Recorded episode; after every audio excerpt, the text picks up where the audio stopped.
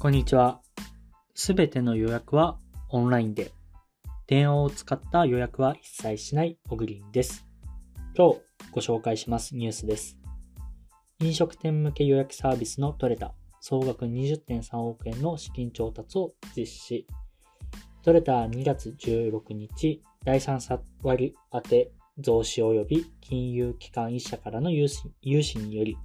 総額20.3億円の資金調達を実施したと発表した。まあ、資金調達をやったことに関しては、うんと僕自身、特に言及することはないのかなというふうに思ってるんですけど、えっと、今回ちょっとお話ししたいなと思ってるのが2点で、まあ、飲食業界の予約の、まあ、あり方っていうところと、えっと、もう1個は、えー、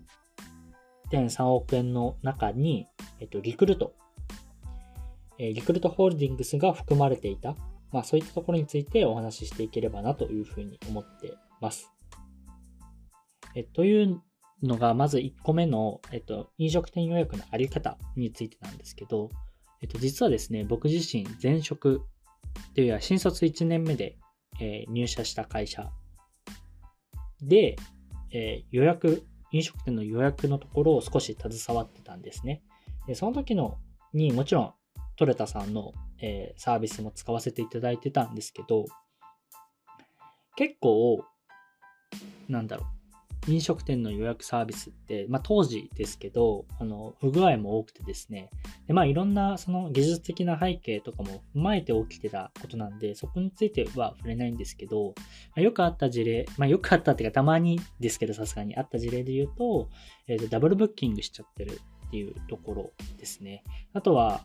やっぱり飲食店って電話の予約率の方が高いかったり、フラット入るっていう割合ってとても高くてですね、まあ、そういったところもあるんで、なかなかこの予約の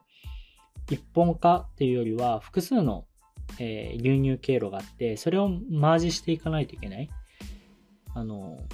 まあ、取れたから予約っていう場合もあれば、食べログとか、〇〇とかから予約とか、まあ、いろんな予約経路がある。まあ、もちろん電話も含めてですね。でそういったものを、まあ、しっかりシステム的にやっとかないと、さっきのダブルブッキングみたいな話が生じるわけなんですけど、ま、そういったところが、まあ、生じてたところから、まあ、今僕自身、あの、冒頭でも言った通り、予約ってオンラインでしかやらないんですけど、まあ、最近経験したことないんで、まあ、だいぶ解決、まあ、当然、僕が社会人1年目からは結構年数経ってるんで、まあ、解決されてるんだろうなと思うんですけど、まあ、とはいえ、やっぱりフラット入るっていう需要ってかなり飲食店に関してはあるのかなと思うんで、ホテル業界とかに比べると、なかなか予約の、あの、オンライン予約の普及率っていうのが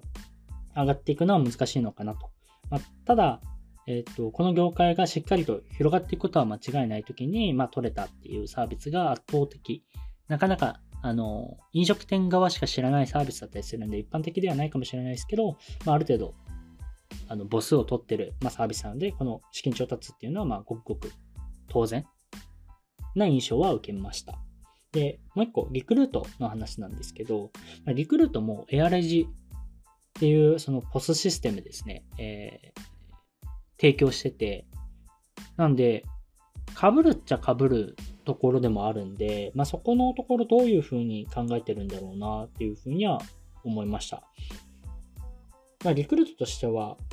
うん、もしかしたら将来的になんか買収とか、自分たちの事業を売却とか、そういったことも視野に入れつつ、なんか、とか、総合的な業務資本提携とか、そういったことももしかしたら考えてるような資金調達になるのかなとか、ちょっといろいろ勘ぐるような、えー、リクルートがいるのはそういったような印象を受けました。まあ案外なんかあんまそういうライバルとかそういうの関係なくどんどん可能性本当にあるんだったら投資していけみたいな感じなんですかね。僕はそういったような印象を受けるニュースでした。以上になります。また明日お会いしましょう。